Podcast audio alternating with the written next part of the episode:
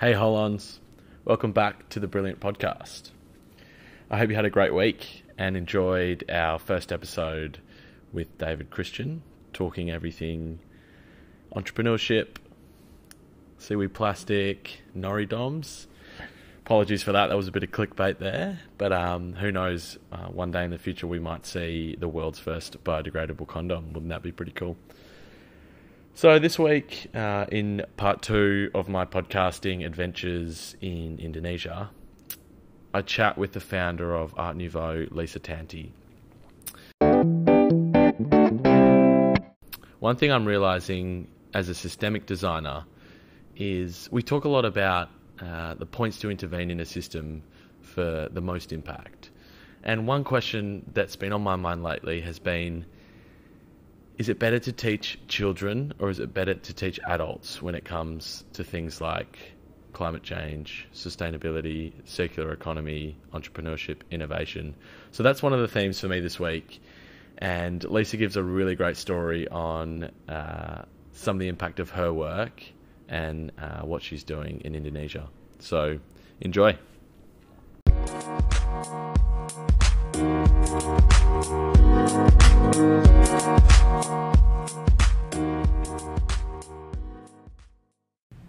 Lisa, thanks for joining us. Yeah. Hi. Thank you for in- interviewing or, no, inviting me to express myself. Absolutely. Um, so Lisa's just given me a tour of her um, workshop um, here in South Jakarta. Um, Lisa's the founder of Art Nouveau. Yes. Do you want to tell us a bit about Art Nouveau? Uh, well, it's been almost 20 years, um, 18 Wow. years actually. Uh, I started doing art and craft uh, partly to teach, to raise the social awareness for the kids to, uh, to be more creative. And I ended up using a lot of uh, recycled materials actually. Part of my frustration in finding art materials back then. And I guess I got hooked uh, and uh, it became more like a challenge to me and became excited at how can I always challenge myself to be more creative with whatever I get, whether it's a plastic bottle or, or cloth or, or whatever, you know, just name it, any trash. It, to me, it's always um, an idea of um, how can you push your mind, not just about creativity, but to combine, you know, the left and right brain to understand the sciences and then uh, Yeah. teaching people and, and at the end of it uh, to raise the social awareness. Yeah, brilliant. so tell me about um, some of the initiatives that, like, I, I know you've just showed me some brilliant products that you guys make. Maybe you can tell a bit about the work you do in schools.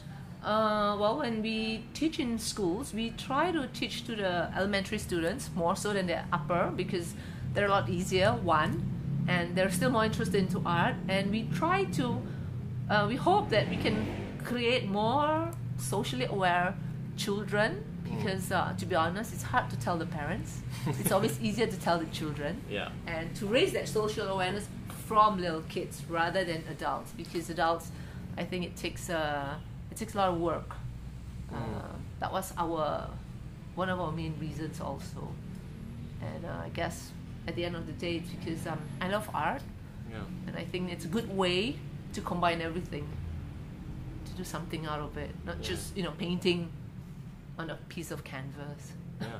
So you're running um, sort of privately held sessions after school with kids Yes, yes, to schools. Normally we propose to schools, and then it's always an after program, so the children don't go out of school. They come to our classes, and then depends. Sometimes uh, the classes are held per semester, and then they renew it every every term or every semester, half a year, half a year. Yeah. And uh, we've been doing it for the past eighteen years. Wow. Uh, Incredible. And what about, can you tell us maybe some stories about kids that have gone through your programs, maybe like the satisfaction from the parents or. Oh, um, the the funny part that I will always enjoy is when the parents always come to me and complain, and they always tell me because of you, uh, I can't throw anything at home, and I said that's a compliment for me because that it, uh, that means I'm getting the education right. I mean, it, it goes into their brains, right? That's how I see it, and then I'm always happy when I meet my um, the students and the parents suddenly out somewhere in the mall. I don't even recognize them because they're all so much bigger. Yeah. And then suddenly they call me Miss, Miss Lisa, and then uh, the parents are they compliment us like, wow, you know, uh, my daughter or my son has been in your class for the past three, four years and all, and uh, he's grown to be very creative. They don't necessarily have to be in arts, but um, it's always nice to know that you know when you do something and you can change a person's creativity. It's not just about art. Creativity is also in science, in math, and everything. Mm. And I guess that's uh, that's a very nice compliment, isn't it? Absolutely. to be able yeah. to change little kids' mind to be more creative. Yeah, absolutely. We had a little conversation just before about um, some of the products you make and that connection between art and mathematics. Can Yeah. you just maybe talk on that a little bit? Oh, okay. Um, I always believe that art is not just art and it's only just the right brain. It's always a combination of the left and right brain. So uh, what we try to do is sometimes like we do weaving, and we teach them because weaving, um, basic, simple understanding of math isn't about uh, times, multiplication, division, and or algorithm. That's like really way too you know too high. The basic ones are always about pattern, logic, understanding. Um, like you said just now, the Fibonacci and all that. That is basic, and uh, we try to teach these children about patterns. To look at patterns in, in everything in life, because everything in life, even in nature, there's always pattern inside there. Yeah, no, sorry about that. We've just got the dogs going Yeah. off here, Okay. here in Lisa's home. Um, yeah, really cool. So I was having a chat, like we use the acronym back home STEM, and Yeah. it's sort of starting to shift more to STEAM to include, include the arts. So science, STEM stands for science, technology, engineering, maths, to include the arts. But just the other day I had a meeting here um, with a Uh-huh. lovely fellow, and he added the E in the front with entrepreneurism. But I don't know, can you talk a bit, like, does that acronym, acronym STEAM or STEM get used much in education here? Like, what are your thoughts on that? Uh, I think it's still um, it's shifting, but it takes a long time. It's not that easy to, to actually shift the mind and, and, and make people understand that um, creativity is not just about art. It's about everything in life. To be creative is creativity is about you knowing how to solve your problems. Mm. And um, the best, to me, according to, in my opinion, the best way to teach creativity is through art. When you're happy, you know, it's like when you go to gym and you're happy, you feel good about yourself. And you have all this, Yeah. you know, um, sciences, you know, the hormones and uh, steroid, whatever. It's the same thing. When you're good in art and you're happy doing it, it just opens your mind to a lot of things. Absolutely. And that's the best way to teach children, actually, or even adults.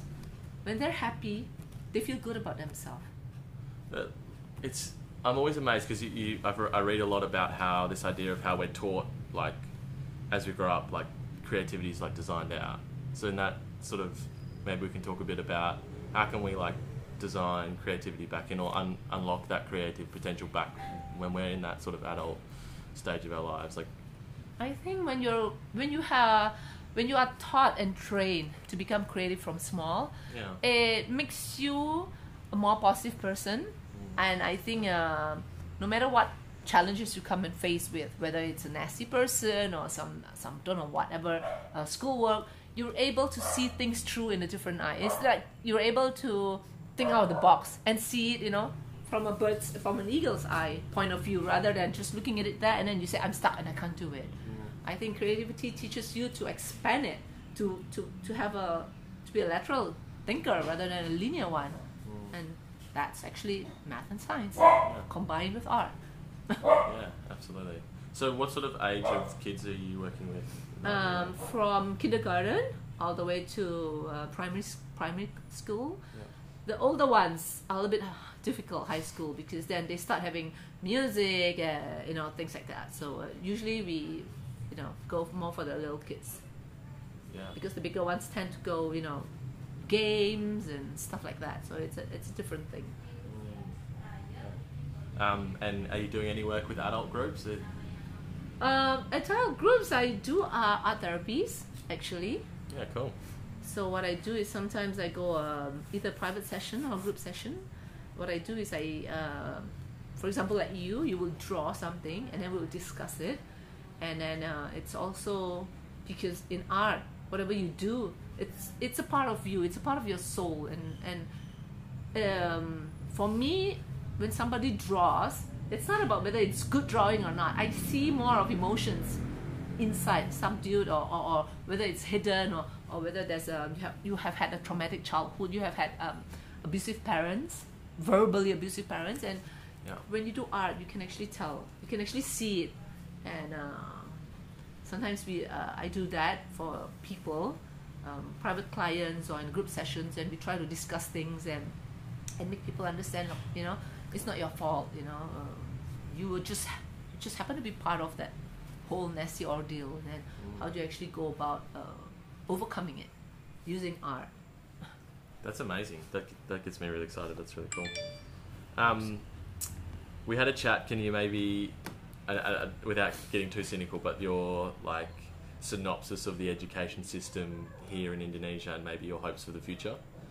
Like, where are the sort of where are the the where are the points? Like, obviously, you're doing some great work intervening and bringing arts and creativity back. But what's I think yeah. I wouldn't be too cynical because um, humans are already cynical as it is. I, Yeah. I think the only thing is just to keep on trying, persevere, and never give up. And um, there's always been the ups and downs. I just tend to overlook them and, and look at it in a positive way. Okay, you know, maybe you just have to go through it and and let's try to work things out. Um, education is getting much better here, Hmm. but uh, still, um, in Asia especially, we're still always concerned about academics, which uh, doesn't always. Not that it's not good. It may not always be the best solution, depending on the kid or the child Yeah. or the adult. Yeah. Um, let's maybe talk a bit more about you for a bit. Can you tell us more about like your sort of career and like what you studied? Um, Okay, uh, I've uh, I've never been good in academics. So when I went to the states, I I knew immediately that okay, I I do not see myself in an office with a jacket and pencil line skirt and high heel shoes, stilettos. That was not me, and uh, I decided to take art, and uh, I've never regretted it. And then I think after that, I went to France to do fashion because I think it's all just art. And I've um, I came back, basically, got married, and uh, I've been doing all this, um, sharing my passion with people. Actually, doesn't matter who they are, whether it's my children or friends. You know, I I just think that the best thing is always to keep on moving, to try and and, and do things to bring about a change, and uh, not harm people along the way, to do something good. You know, you don't have to always uh, forcibly force it on someone and, and shove it down their throat and say this is the the way, but uh, to do it gently. yeah. Um, and you're also a restorative yoga teacher. Uh, I'm a hatha yoga. I, Okay. I do hatha yoga. Actually, I've been doing it for the past 30 years. I guess from my mom's family, my grandpa and all that, they've been doing it. So I think that helps. I think that all that has helped me to become more mm, spiritually inclined, to be uh, not laid back, but to always take a step back and look at things. Not saying that I'm on the losing end, but it's always nice to always take back a step back and look like where am I going? Am I doing the right thing? You know, uh, what you want may not always be the best thing at the moment. It could be that your ideas cannot come to fruition um, maybe in another ten years, even though you have fantastic ideas and and and uh, learning to take one step at a time. What's maybe the is there a connection for you between like mindfulness and creativity? Like, just some of your best ideas? Yes, I Yeah. think uh, because I've been doing yoga for so long and um, um, I'm being. Uh, I always tell people mindfulness is about like Buddhism, which I don't believe it's a religion. It's a way of life, Mm. and if you're always aware of what you're doing and what you say, it brings a big consequence and impact. It doesn't matter whether it's here, Australia, or, or, or you know, or it's just going to be going down the drain. It doesn't matter. The whole idea is: do you know what you're doing? Do you know what you're saying? And hopefully, you know, if you can change one person in this world, it's better than zero, right? Absolutely. Um, and this one sort of sort of got me, but you said um, you're also a passionate soaper as a hobby on Yes. the side. Can you tell us a bit about that? I started soaping because um, I love art, and then I got to a point where art is not a hobby anymore because you know you become more professional doing it. So I needed something to keep me busy and uh, a passion actually, and it was a way to re- uh, de-stress myself. So I started doing soap partly because my daughter was having eczema, and uh, I made the soaps and I gave it to her. She was doubtful in the beginning, and after one week, she said, "Ma, your soaps are really working." and uh, it got me going and i kept pushing myself and um, because i made too many because my husband was complaining and i started giving to my yoga students and they were all very happy and they said it brought some changes you could see Wow. actually because I use natural ingredients like uh, turmeric for acne or like the one that I gave you, honey, natural honey is thank you for that. antibacterial, and I think after that, um, just people started buying and asking me "Do you sell?" and that got me working and uh, to start selling my soaps. So um, I think it all comes in a package where you try to be uh, healthy, as natural as possible. You know, try trying to evade chemicals, things like that. Yeah. Really cool. I look forward to yeah taking all your gifts home with me. That's Thank it's very generous. Thank you. Um, I'm actually I'm holding a bag here Yes. at the moment um, that you've made and a really cool use of old sort of vinyl or PVC Yeah. banners, and you've used that as a stiffener. We'll um I'll post some of Lisa's products um, up with this podcast episode. But can you tell us a bit about this batik style and with some of your designs, so you've got this sort of connection to the Indonesian culture? Um, I think because I'm an Indonesian and I, I want to uh, raise a social awareness to people that batik can be beautiful. so what is what is batik for the listeners? For what? What what is batik like style or There is no specific style. Batik is just one of the traditional. It's like when, when you go back to Australia, the Aborigines, Mm. their motifs. This is like the true Australian style. yeah and batik is also something that's been here for ages and um, i think uh, what got me into batik was the fact that uh, i would like to promote that as part of my country's heritage. And i want to promote it to the youngsters because nowadays the young people do not want to wear batik. It's like you know and i want to prove to them that it's beautiful and then and if you know how to actually use it. So this is one of the ways that um, i made a lot for christmas gifting. So I will put all the little soap and all that people order, and they will choose. Okay, I want this, this, this, and the good thing about that is I try to keep it unique Mm. because these are leftovers. So sometimes you don't have that many. I I think that was my idea, and uh, using the PVC banners because I wanted to make it stiff, and I thought why should I buy a stiffener? And I came up with the idea of trying to use the PVC banner. It worked, and I Mm. thought, okay, this is really you know not only is zero waste, it's uh, also teaching and raising social awareness, plus the fact that it's waterproof and it's really beautiful when you sit it up straight with all the soap stuff inside. It, it looks really wonderful. yeah I love them. That's really cool. Um, maybe a couple more questions Sure. to wrap it up. But you we talked a bit before about um, before the episode about um, your children and how they study in the states. Yeah. Maybe with your career and your sort of passion for art, what are your hopes for your kids in, in the future? I have no. I think what they want and what their ambitions and career, I leave it all up to them. It's, Yeah. I don't think it's. I don't think it's for me. Spiritually, I think I would like to look at it as I'm just a guardian, not just a parent, because I don't own them. I don't. Pos- it's not my possession. Yeah. I just believe that during the growing years, I hope to try to be a good mom, to be a good educator, to bring awareness, and uh, hopefully in their careers, whatever they do, they become totally satisfied. Because at the end of the day, now that I'm over 50, uh, money isn't everything in life. Yeah, you can you can have so much money. You can go first class business trip. You can buy all the Chanel bags. To me, that isn't satisfaction in life. That's not contentment for me. Contentment is more of looking at the world, uh, trying to do something good. You know, being empathic and compassionate about trying to make little changes. That that's that's what that's important for me. Uh, Actually, another question's just bubbled up for me just then. We talked about before, but the idea with maybe my generation, with millennials, and how we, we lack empathy because we're sort of hyper connected with technology. Yes. Yeah, and maybe like I love how that that notion of how through your work you're sort of, you know, like, um, indirectly teaching empathy, like teaching people to connect. Yes, because when I teach art, I try to connect it. For example, if I do um, a, a picture, uh, a, uh, a picture of a, the beach, for example, using all the whatever waste material, that will tell a story like you know, hey, you know, you know, like simple things, but very easy and very light.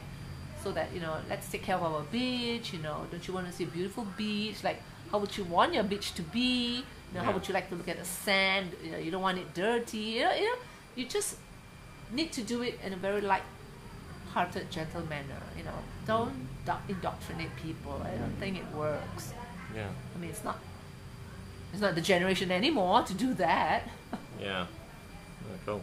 Um, and maybe to close things up, um, if you were, I mean, say to some of the adult listeners back home, if they have this sort of innate creative potential and they wanted to unlock that, what's sort of like one thing you would tell them? Um, to just go ahead and try and never be afraid of making mistakes. I uh, seriously, I've made mi- thousands, millions of mistakes, but uh, I've always been one to never give up. I think that uh, mistakes are not mistakes. There are issues that you need to go over and overcome it. That's all. And uh, be more creative when you face um, something, when you lose your wallet, or when you meet some nasty people. You know, uh, there's no point in getting angry. And always, I always ask myself like, well, maybe there's a lesson to be learned. You know, it's not about being meek or giving in. No, but it's standing on your own faith and understanding. Hey, you know, could be that person had a bad day. He mm. just had a nasty fight with his boss, or he was, you know, maybe his girlfriend just swore at him, and then he couldn't handle it, and he became nasty. That's how I look at life. you're an optimist. I love it. Thank you so much for your time, Lisa. Thank you. Cheers.